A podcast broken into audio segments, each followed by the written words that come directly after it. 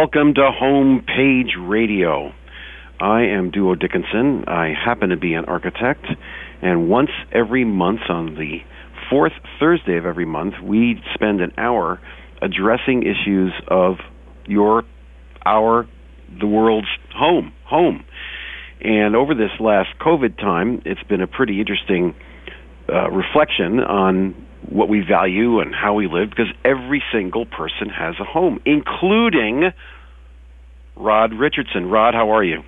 I am fine. I'm not at home. Oh, well, I'm actually at my home away from home, which is the WPKN Studios in Bridgeport, Connecticut. Well, you know, we all have many homes.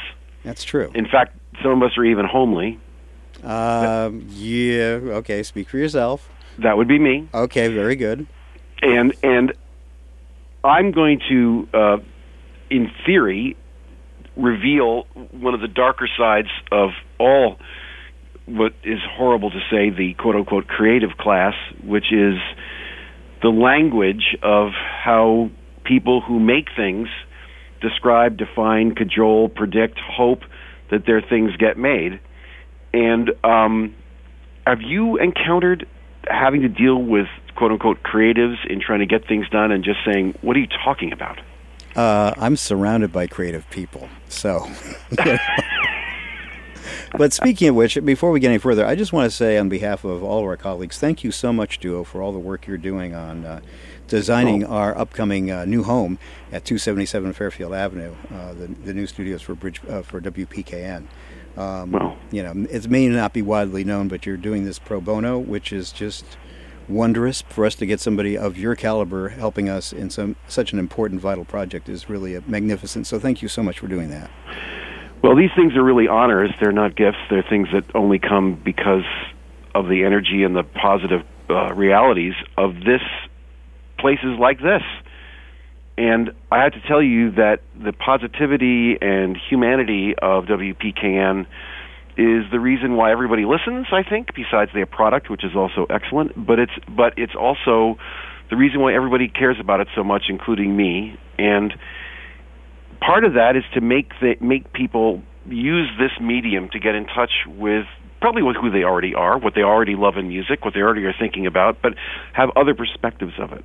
So thank you, Rod, and and and I'm just going to launch into this. I'm going to basically say that because we all live somewhere. I mean, that's the point. We all have a home, and the homes are all really different, and we're always continually bombarded, really, with marketing uh, trying to get us to buy things for homes. So there's a whole army of of people, real estate brokers, Home Depot, Houzz, magazines, people saying, "Please buy this, do this." you know, give us economic uh, life.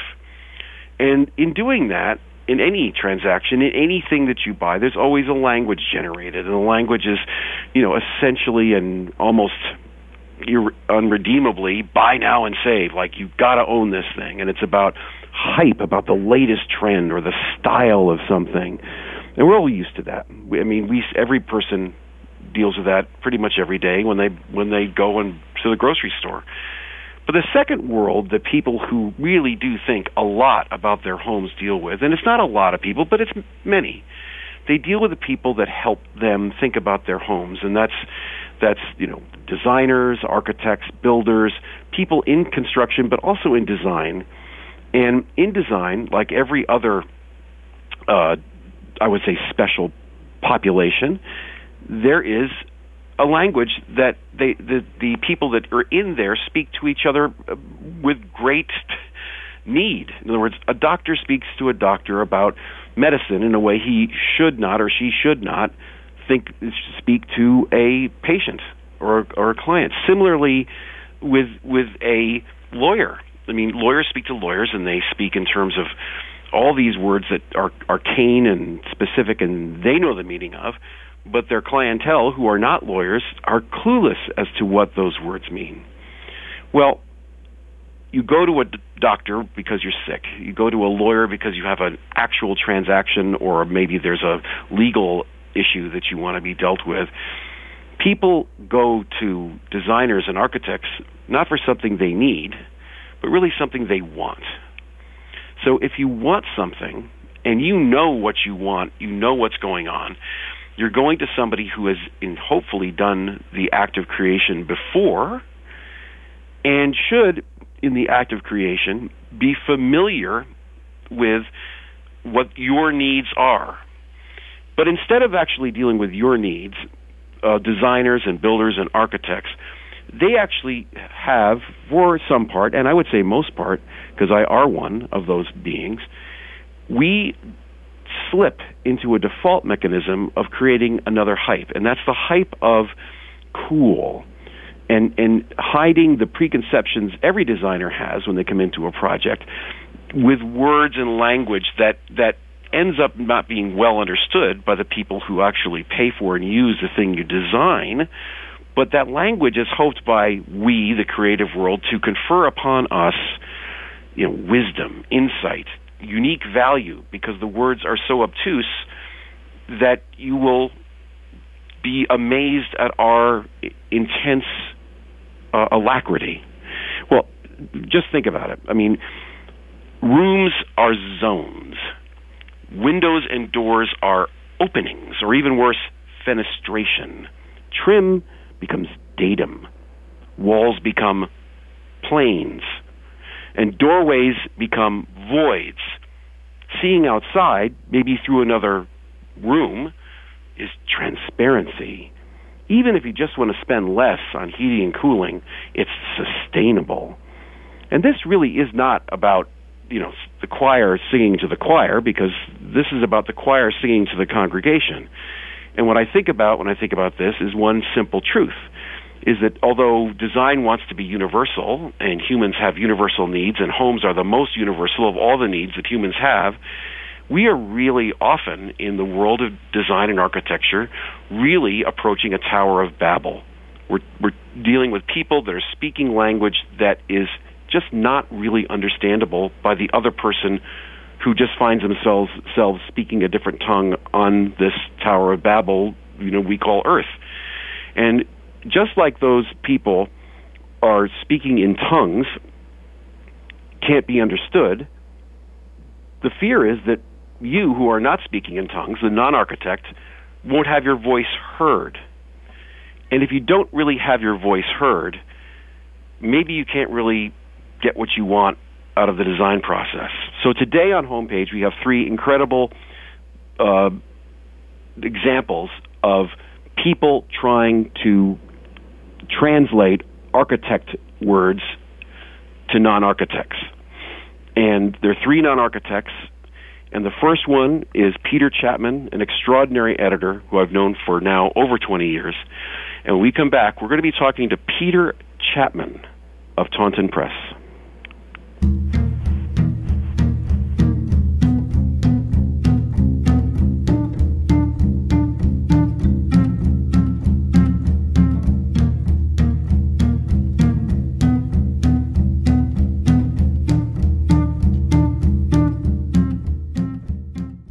Welcome back. It's Duo Dickinson. This is Homepage Radio, 89.5 FM on your radio dial, which is now probably your computer, uh, whatever screen.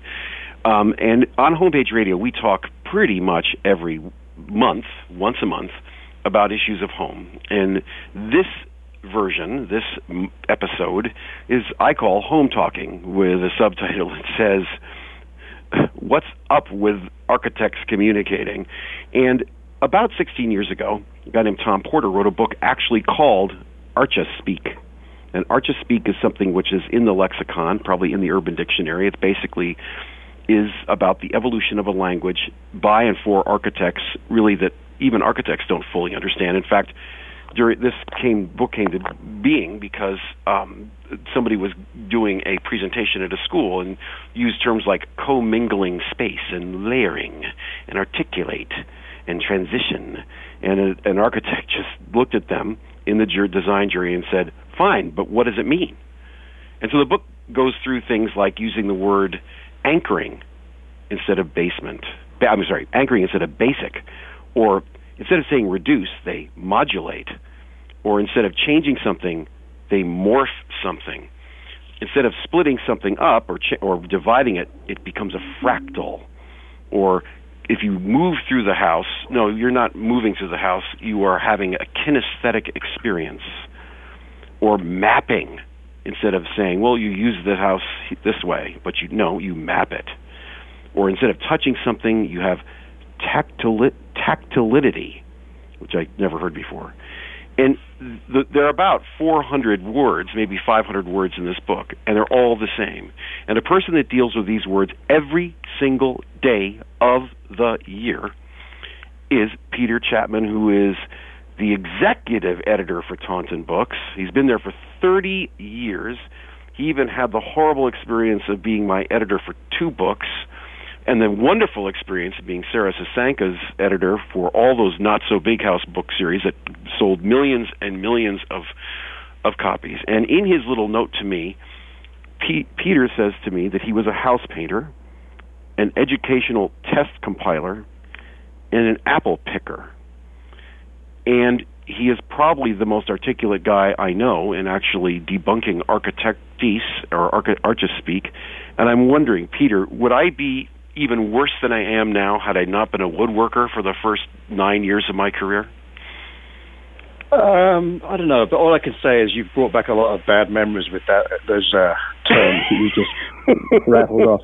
I, I call it um, archibabble rather than archispeak, but it's you know it's the same thing really. So uh, uh, you know it's it's just the way that architects talk. I mean, I think they've been they learn to talk that way when they're at architect school and when they're talking amongst themselves. I think it's fine, but when they're trying to communicate with you know potential client, client, I think it just puts them off. I mean, it's uh, it, it's really not very helpful to, to, to talk in this way. You know, I've got a lot of I've got I wrote some pet peeves down, but. Uh, give, I think, give, uh, give me. You know, I, I would love before we go further because I do also want to hear how you guys are dealing with with COVID and the future of publishing because that's part of all of this.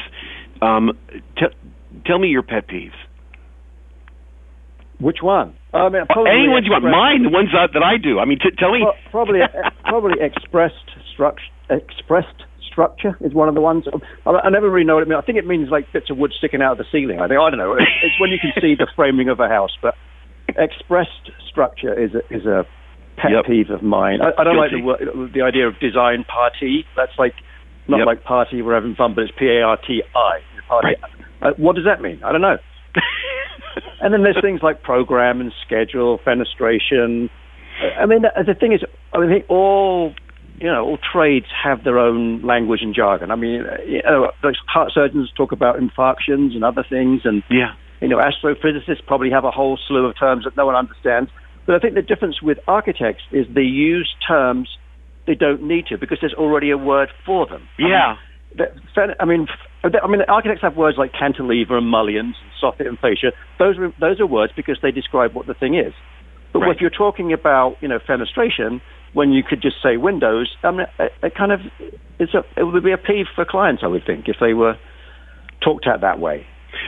So, so, so we're talking about fenestration. I want to I want to open the window to to the world of non-architects that are listening to us now.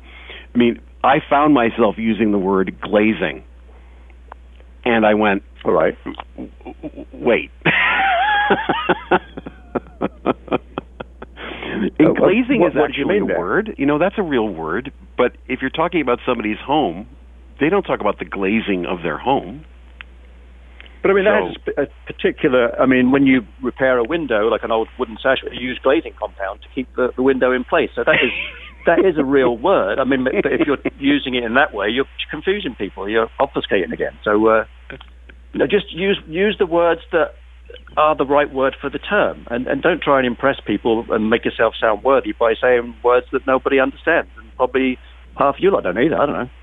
Well, here's a here's a weird thought because because you and I have dealt in the world world of communication and books and writing forever. I mean, this is part of it's the B side of my life. It's the A side of your life. It's it's it's essentially how do people, in effect, more than pictures, describe things that are made and the world is flipped and independent of COVID, but now more with COVID, internet accessibility and internet use has has gone through the roof. People are more online, just more, and online yeah. is obviously very graphic in words. But here's a here's a question that I think you're uniquely qualified to at least give some insight on. as as the book world kind of finds its legs, and you know, sales aren't plummeting like they were, but they're not skyrocketing either.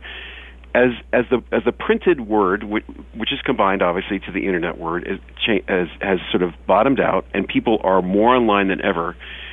Do you think that that universal accessibility dooms the arcane language that all professionals have because of the universal accessibility of internet sourcing? I don't think so, because I mean, if I go on Architect's website, uh, they're, they're, using the same language that we've just talked about. So I'm not sure yeah. that they are being any more accessible through through, through the way they're trying to communicate with the out, the outside world. So mm. I, I, just, I mean, I don't know why. I mean, there must be must be a reason that architects talk in this way. I mean, I, I mean, I think they they obviously want to sound important and worthy, and just I was thinking if they, if you have a client who's you know they, they, an architect's thinking of working on their house, and and let's say the architect may look in, in a room and say, well, I think you need to uh, add a couple of windows in the living room to bring in more light. You know, and, that, and that's kind of doable, and, and the you know the homeowner would understand that. But the the architect might equally say, I think we really need to reconsider the design parti of the fenestration program on the great room level, and then when the, and then the then the client may think, oh, well, this guy really seems like he knows what he's talking about. I guess I could afford, you know, I should ha- I need to have him because he's he's very knowledgeable about all these things. So I don't know. Now, don't limit it to to my gender. It's all genders. Use oh yeah, use mean, all these words. And and as the as the architecture world becomes demographically more diverse, which is true. There are a lot more women, a lot more minorities in architecture than there before. What I find is the language hasn't changed. in other words, there's still that pretentious learned affect, which and let me posit a thing, and you, you can tell me if you think it's true or not. I, I actually think that it's pretty analogous to food. You you can go and have a wonderful meal, and it just tastes great.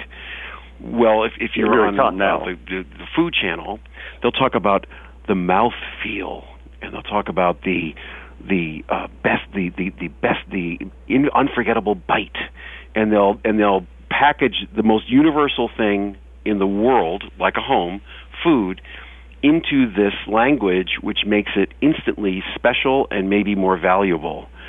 I mean, does the same thing going on? Do you think in design that with with with just not common language, it confers some well, sense think, I mean, of importance or value? I mean, res- residential architects are dealing with like a house, which you know, which is a, really a pretty simple structure. It's got walls and a roof, and it's got some complicated mechanical systems. But but you know, it's it's really a pretty simple building. I mean, there are obviously ways to ways to make it look better, but maybe by just talking about you know planes and zones and fenestration and all the rest of it. And enfilade, enfilade that's another favorite. Enfilade, yes, yes. The what, line what spaces. Mean? Well, in, in the last few seconds here, I would just love your thoughts on architects in general. When you actually deal with them, because you deal with scores, hundreds of architects as writers, when you deal with them, do they speak like they write, or is there a real disconnect? Let, let me tell you a little story. I mean, I, I worked on a lot of books, you know, back in the late 90s. I worked with Sarah and I worked with Dale Mulfinger, you know, Kevin Olish, who you've had on the program. Yep. I worked with you probably the, one book that had the most influence on me was Jeremiah Eck, The Distinctive Home. Jeremiah yep. Eck is an architect up in Boston, and I just got the job as home design editor. I used to be a copy editor, and I worked on all these books, but didn't really shape them. But this was the first one I did, and I used, I used to drive up to Boston, and I would spend a few hours putting the book together. And I, when I first met Jeremiah, he was very intimidating to me. He was a quintessential architect. He had his yep. round black frame glasses, a shock of white hair, though strangely he wasn't dressed all in black. And his talk was then was full of massing and site orientation, but together we we toned it down and, and we made it more comprehensible to the layperson. Mm. That was a really important lesson for me, and one that served me well when I started working with you on your yeah. two books because I because frankly, well, I mean, when you it was great information, but there were terms you were using that you assumed I knew about and you assumed everyone knew about, but they didn't make any sense to me. So then I push you and say, what do you really mean? And I think that's what readers and what clients want. They want to be talk, talked to in simple language with clarity. Don't try and impress or make it seem very worthy. I mean, it's and there's only what what one or two percent of houses have an architect involved. Yeah, it's two percent. And I, I think if architects spoke to clients and reached out to clients in a way which was more welcoming and comprehensible, I think more clients would be inclined to, to, to hire them. And I, I mean, architects have such an incredibly valuable service. I mean, people like you, I mean, you do a, a load of pro bono work, and I know that you work with clients in a way to save them money. You show them that if they work with an architect, it's not going to cost them any more than if they didn't use one. In fact, right. they can save money. So architects have an incredible, valuable role to play, but it's just there's this front, there's this kind of barrier between architects and the general public. So I don't, I don't know how you get through that. I mean, I know a lot of architects that talk normally, and I, am fine. But, I, but I, I, I, can remember at one point I was used to get, get invited to these design awards. I think I was yeah. maybe one with you, and there'd be me, a journalist, a couple of you know, well-respected architects, and we, and this was before the you know the, this well, was, I guess the internet was here, but everything was on paper. We'd put all the projects on tape on paper. We'd, we'd walk around the table, and I, I knew which houses I liked, but I didn't really know why. But then, you know, that then some of the well-respected architects would start talking about the massing and the schematic and the program. And it was like I didn't know what they were talking about. I mean, I, I, I sort of learned, but that that that kind of really brought it home to me that I don't know if they were trying to impress me themselves or that's just the way they were talking. But you know, to me, it's keep it simple. I and we'll end on that, and I will tell you that you're doing more as an editor at Taunton to demystify this than anybody I know.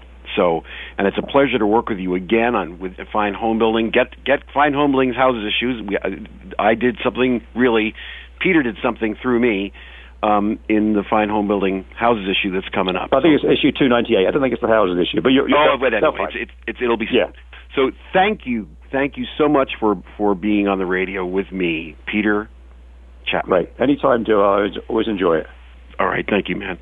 So when Thanks we come back, we're going to be talking to the head of the Connecticut AIA, the executive director, CEO of the Connecticut chapter of architects, Calabro. So when we come back, more homepage.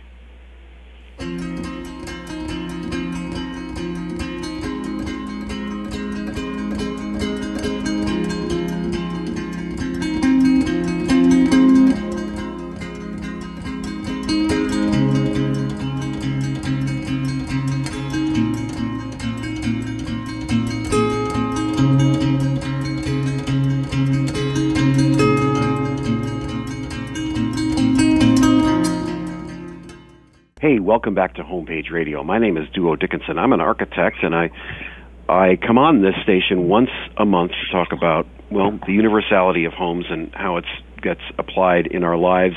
We've had a year in COVID where that's become incredibly important to us uh, all because we're all spending so much more time in homes. What's also incredibly important to us is because you're listening is WPKN, an amazing station and I have been told that I should refer to it as we, and I think it's probably appropriate because uh, we are creating an amazing space, new space in Bridgeport. And if you ever wanted to contribute to WPKN, they can use whatever you can contribute to help make this amazing place a reality. And the transition from a place they've been in for over 40 years to this new place is just signals the strength and vitality of this radio station, and you can really see it on their webpage. So do look at it. Well, this week's homepage is dealing with uh, home talk, how professionals speak in ways about the most universal thing that humans engage in, besides their essential bodily functions, having a place to live, no matter where it is, and the language that often results when the quote unquote creative class uh, interfaces, that's a horrible word too, actually deals with, how about that, the homeowner and the design process. Well, I'm not alone in thinking this is kind of weird, and, and same also with, with Peter Chapman, who you just heard from Taunton Press. Um, in 19, uh, I'm sorry, in 2011, the great architect but really educator and writer Witold Rybczynski wrote an amazing piece called "A Discourse on emerging tectonic visualization and the effects of materiality on praxis. The subtitle was, or an essay on the ridiculous way architects talk. And in it he says, Seeking to distinguish themselves from lowly builders and carpenters, architects adopted a special vocabulary often, sub- often substituting complicated Latin based words for their simpler Anglo Saxon equivalents. For example, fenestration for window, entrance, or door, chamber for room, trabeation for beam, planar for flat. Well, this is something that occurs in every profession, in every profession, especially that deals in a service world where you've actually got to translate um, needs into affected results using a special way of doing things. So those words become extremely important. And those words, I would think, become really important for somebody like Gina Calabro. Gina, welcome to Homepage Radio. Thank you, Duo. I'm glad to be and, here. Uh, and Gina is uh, leading what I perceive to be, because I am part of that, is one of the most dynamic and sort of interesting professional organizations I've ever heard of, which has grown in size during all of the, the strangeness since 2008 and in impact. And it's over 1,500 architects and professionals and, and students. And they, they've done incredible things to reach out to the the public, like, and also to, to in effect police architects, guides to equitable practice, um, the the national AIA's equity and the future of architecture work that actually is at working aggressively to to make this an inclusive and diverse world where it had been extremely not diverse. And she also works directly with the state and federal government sometimes to actually be the advocate for what we're doing. And she's been doing things like this for 25 years, including a long stint with the uh, Home Builders and Remodelers Association of Fairfield County. So she knows she she has she has walked the talk of making things. So Gina, thank you for being on Homepage Radio. Thanks, Duo. So, how has the AIA fared in this last crazy year of, of, of COVID?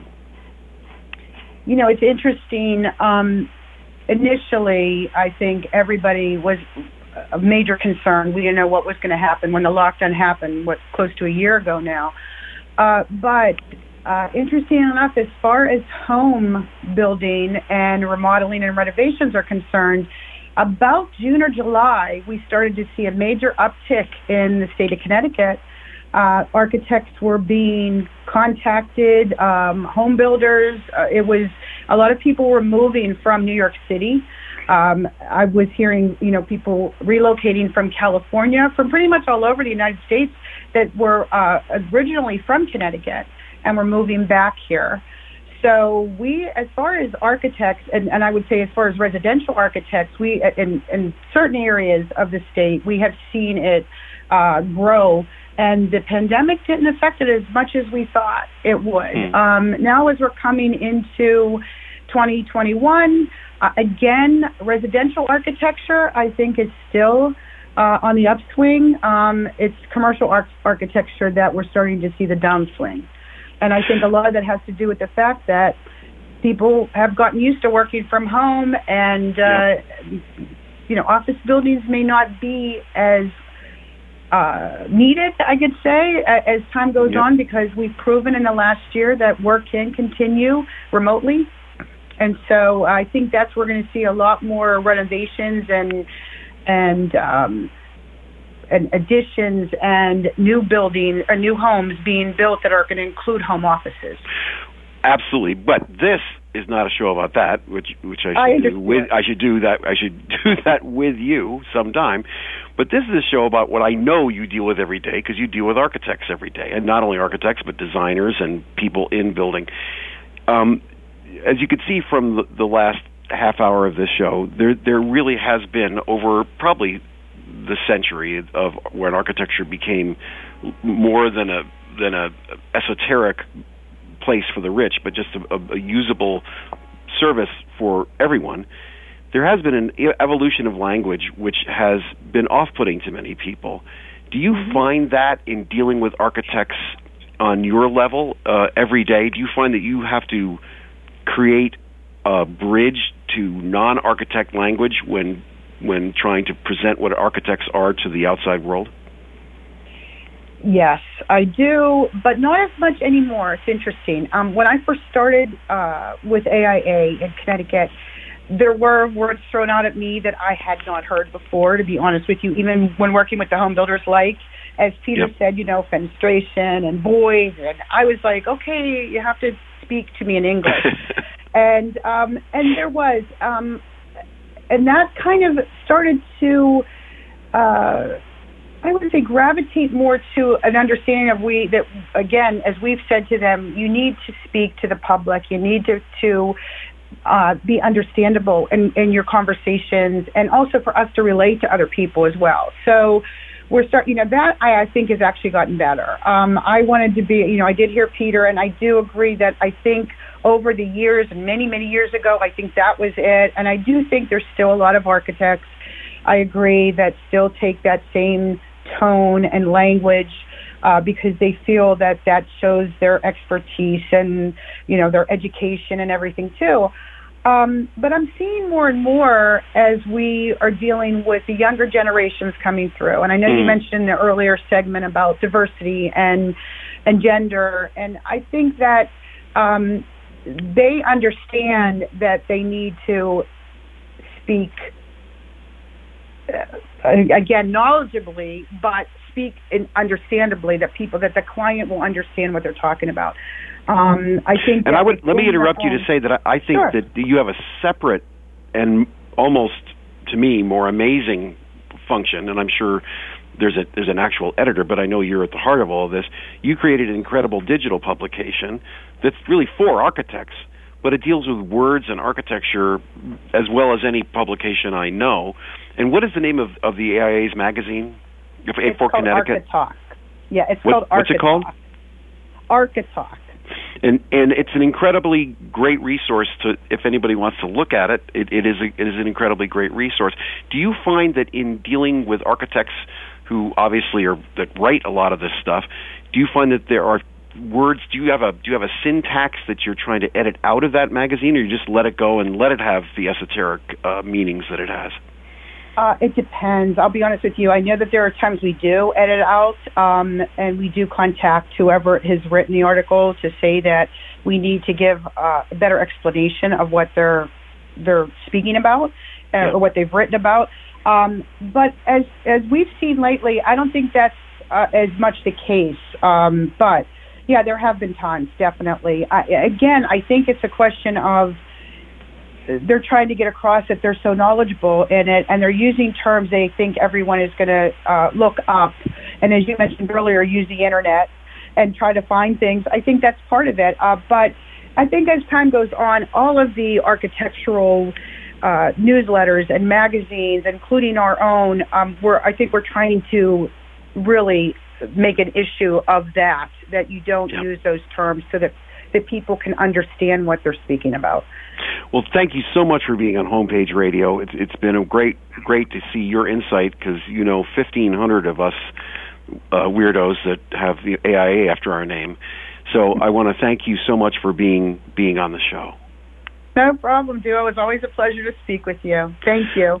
Thank you so much. And when we come back, we're going to be talking to one of the people that I look to to help define what our culture is at the moment because he knows what our culture has been in the dim past in his writings, but he's also been an amazing voice for this creative world really for the last 40 years. Kurt Andersen, who has just written an amazing book called Evil Geniuses that you should look up, and has also written incredible novels, will be with us shortly on Homepage Radio, WPKN 89.5 FM.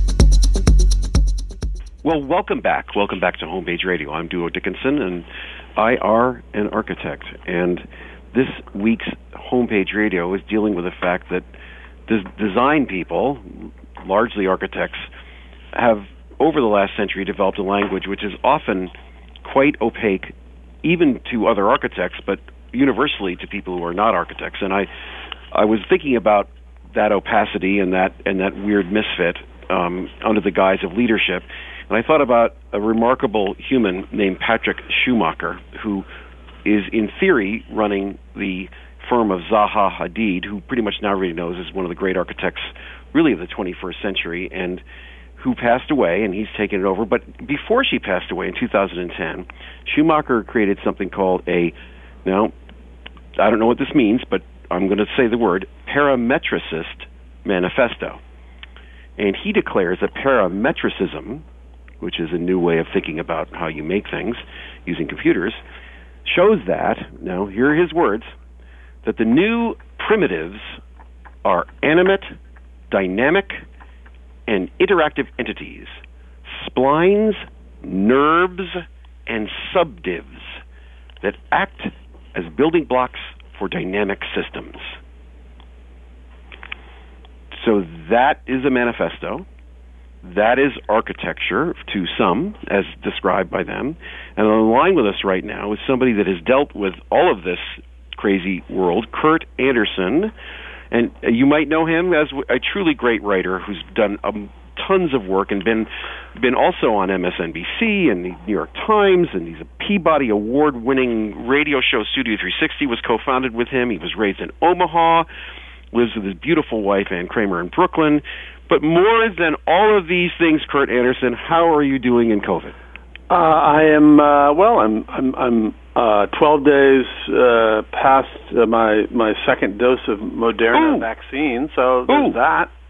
Ooh, I'm alive, and I, and there's that, and uh, only one of my two children has contracted COVID, and she's fine. And uh, you know, it's uh, I, I, I realize that my my natural inclination to could be worse. It's not exactly a half glass full, but it could be worse. has served me well in this time. Now, more than anybody I've ever known, you have dealt with, and, and I've used this word several times, and it actually is a bad word, but I can't think of another one to use. "Quote unquote" creatives. You've dealt with creatives at New York Magazine, at uh, at News. Was it Newsweek? You were at. You were at a lot of. No, the time actually, and for your purposes uh, of, of architecture and design and how to write and speak, speak in a lucid, way, coherent way about it, I was a design crit- design and architecture critic at time for um, That's right. That's from the right. mid '80s to the early '90s. Yeah. So you have this unique perspective. You've actually, you know, you you you are of the non-architect world, and you've been part of and in basically swimming in the architect world. Am I full of beans when I say that we've created this language which is self-serving and opaque, or am I just stupid? No, I th- th- well, you're right. Of course, you are, and and it happened to the degree it happened. I think it happened a lot in the 80s and 90s when so-called theory, capital T, was taking over Oh. the academic humanities, and also architecture. And people like, and again, I like Peter Eisenman. I, li- I like some of Peter Eisenman's Yeah. work, but Peter Eisenman's rise to prominence in architecture around then, um, you know, he he wrote that way, and and and and there's no reason that artists or visual artists or architects should write well. I mean, maybe more reason that architects should, since they have to present things and communicate with uh, civilians more. But but you know, th- there was a lot of uh, you know neo-structuralist, postmodernist, Foucaultist, Derrida- Derridaist language picked up, I think, by by Peter and other people in architecture uh, that did not serve lucidity or coherence very well. That's true. When you- I think that's true. that- and and and uh, you know, but but it's it's. I mean, uh, if you've ever spent any time writing academic writing, Right. you know, architecture, bad architecture writing is not the worst of it. But it but it, it is one of the reasons I became I started writing about architecture because I thought like, wow, I can write. I may not know anything about architecture, but I can fucking write. I'm sorry about that word, but um, anyway, there you go. well, I, I, I will. I will tell you that that that I did write my second academic piece last year, and it was uh, it was an enormous struggle because the because you get peer reviewed dozens of times when you write an academic article for a legitimate magazine, and they were all other acad- there are other, I, I'm not really an academic, but I teach at University of Hartford Right. and at Building Beauty. But they were all real academics, and they were pushing me to to essentially. And when you just described the advent of theory, which Mhm. I went to Cornell in the 70s, and the theoreticians had come from the University of Texas and had completely infused Cornell with this modernist like ethic, using all of these words. Yep. And it was it. y- You really put your finger on something because I think that that sense of academic esoterica runs through all the academic things. Uh, You talk to an English professor or or a historian; they use Yeah, syntax. the, the non-hard sciences. Yes, it does indeed. Yeah, and uh, so here's my here's a thought that I want you to think. You you to tell me what you think. In all of this, with this huge leveling of the internet, where everybody can speak to everybody all the time in any way possible, and it, it just universality, does this weird irrelevance of the language used does it in effect push people that use this language off to the side and does it basically make architects and those people that speak this way more irrelevant than they've ever been Well, it depends when and where they use it, right? I mean, as with all jargon, and and and and I've had this conversation about jargon with people in academia and other places for years, and I get why within certain realms there is jargon because it actually is a language that Yeah. specialists can use among themselves, and they can Yeah. speak it, and it has has real meaning, as opposed to a not having much meaning, which is true of much of this kind of language, or, and or B using it in the real world when you're trying to explain yourself about why you're building something this way or how a city should look or anything else. So um, I, I I think it it it uh, it doesn't you know so it does it doesn't serve them well in the world of people using buildings or clients paying for buildings or all of those things. It doesn't. It you know it can have as I think you know, it, it can have the the the kind of priestly shamanic effect of whoa, this guy, this person knows more than I do. I guess they're I guess they're an expert, and they, they you know, oh, ooh. So it can have that potentially, I suppose, positive effect, or not positive effect, but useful effect. But yeah, I I I, I uh, you know, if if people already are many people, if not most people, are already kind of you know don't get what design even means. So if you push them away from it by being by using language that uh, confuses or makes them feel like more of an outsider by being so abstruse or esoteric, then yeah, that's that's a problem.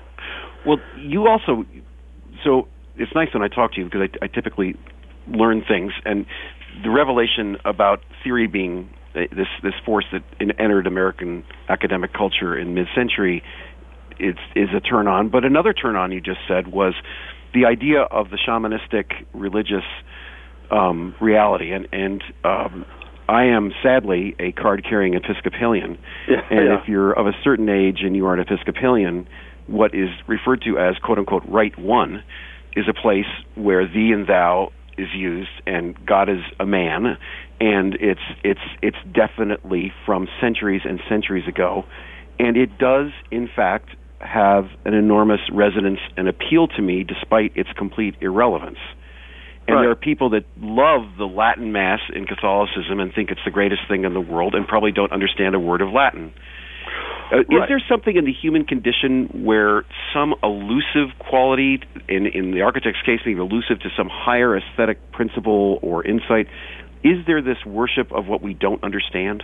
Well, that's an interesting question. I, you know, I, I think part of what is what makes a lot of great art is a certain amount of indecipherability. You know, non non-verbalizable meaning or response. So art, yes. Uh, I, I, you know, I, I, I think when you're talking about being verbal, writing, speaking about the world, um, it has less of a place than in visual art. Is what I'm talking about, or film, or whatever, where where that kind of mystery and mystification can be part of great work. It can, but um, I'm going to interrupt But- you one second because you just Yeah. made a, another point, which I think people have well, I haven't forgot it, but many people forget, which is that for a long, long time, perhaps the first century of its being sort of created in the mid 19th century, architecture was really, if not a craft, it was it was Yes. a it was an it was a vocation and it was Yes. a building vocation, and at that same time. When you brought up the idea that, that there was a, a, a theory bomb placed in all of intellectual America, um, I, I, I, I have to think that fine arts and architecture that were distinct became, in a way, fused. Well, I, if yes, they became they, they were they they were I suppose they were adjacent, right? I mean, Right. you know, Da Sure. Vinci, Michelangelo, I mean, they they did both, right? Sure. I mean, uh, but they became more merged, and and uh, you know, well, they, it's not as though art became more like architecture. It's the, it's the opposite, which is to I say, think you're right. architects certain some architects felt more like artists. Yeah, yeah, sure. And it's you know it's interesting because you know right now there are six thousand architecture school graduates every year and about twenty five hundred jobs, and there are also six thousand. Think about this for a minute: six thousand people that professionally teach architecture in America. So you've got Wow. six thousand people that are teaching, six thousand graduates, and in a profession which can't hire even half of the graduates in the profession they have. So there's an enormous explosion of other options given to young students to use the skills they learn in architectural education to do other things. And the kids are charged up about this because the kids that I, I teach, they think this is a great way to basically universalize this design into many other fields as a way of thinking about things. Right. And m- my sense is although architecture might drop as a academic uh, economic engine, that architecture's theoretical side lives on, just like people that go to acting school and never get paid to act, or my son who went to music school and does not play the French horn for anything. Um, do you think there's going to be a growing disconnect of essentially avocation over professionalism because of all this? Well, that's a larger question, set of questions. You know, I, I, I, I think beyond th- there's there's theory, which you know, let's let's, let's stipulate that we're talking about useless, no- nonsensical uh, uh, words and texts applied to to a, a particular discipline, and then there's, I mean, design thinking, as overused as that has been for now a generation, i- is real, and I think actually there is value in that. There can be value in that. Um, now, if if somebody comes along and just says, "I want to problematize this epistemological blah blah blah blah blah blah," thing, that's probably not going to be very useful in making the world a better place, uh, or or a more beautiful place, or whatever. But design thinking, I think, you know, which is to say, rigorously looking at what is the real problem here and how do we fix it and how can we fix it. You know, that that there there can be methods and dare I say modalities that are uh, useful that can in in all kinds of rest of the world that isn't about building buildings, you know, or or streets or park benches. Uh, so I think that's true. Um, now, and, but then the avocational thing is interesting because I think you know one of my beliefs about uh, the future is that, as I've talked about in my recent book, Evil Geniuses, that there won't be enough paying jobs for people. There just Yeah. won't. Uh, Yeah. Because, you know, and so let's welcome the robots and AI. Let's figure out a way to pay everybody in, in our rich society by whatever means enough to have a good living. And then, yes, use your, uh, you know, what we, you know uh, understandings of music or architecture or art as you say avocationally maybe you're not going to get paid for it maybe you're not going to get paid enough to live for it but you can be an artist or a designer or a musician or whatever and your universal basic income will provide enough money to pay the rent and buy groceries maybe and uh yeah so so there's So, you so know I, got, I- have to I have to interrupt in here, Mr. Andersen. Does Yeah. have you just announced your support for Andrew Yang for mayor of New York? Well, that's a that's a whole other question. I, I like Andrew Yang, and I and I and I like. I was glad he was uh, presidential candidate. I, I don't know if he'd be a great New York mayor, but I, I but now that we have ranked voting in New York City for the first time coming June, I can definitely vote for him. I can also vote for Maya Wiley. I can also vote for whomever else I want to vote for. You know, um, it's great. I, I'm I'm looking forward to it. But I like him, and uh, You, you and I wonder- don't you mind that if he. there's going to be ranked voting when it comes to aesthetics too. That you could actually pick an architect not, not by hiring the architect, but by hiring seven of them and see and see which one comes out on top. Well, that's that's that's an invited competition, isn't it? I mean, I think yeah. that's correct, actually. yeah, yeah. Well, I will tell you that that um, your insights and and the books you write. And by the way, people out there have not gotten any of Kurt Andersen's books.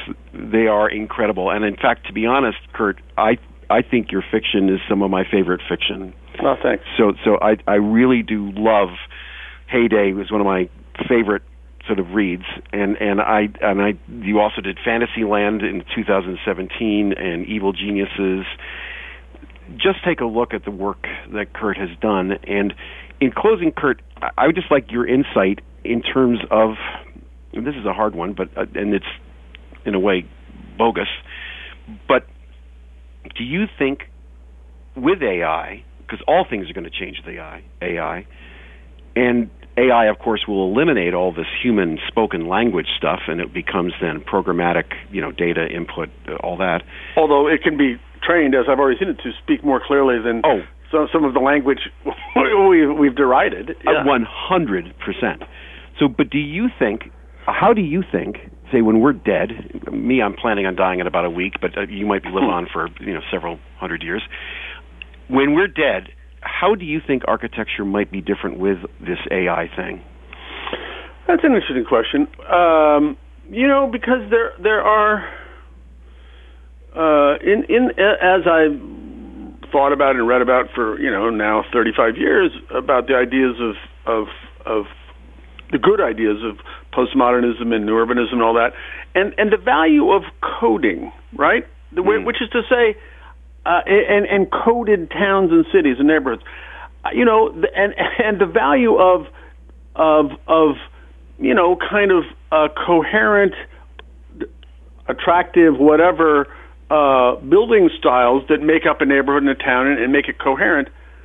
If if that if that's done reasonably well uh, in, in, within the constraints of a code, that can make for more better, more walkable, more charming, whatever neighborhoods and towns and cities than um, a lot of uh, untalented individual humans or, or or humans obeying the bad ideas of their clients or whatever it is.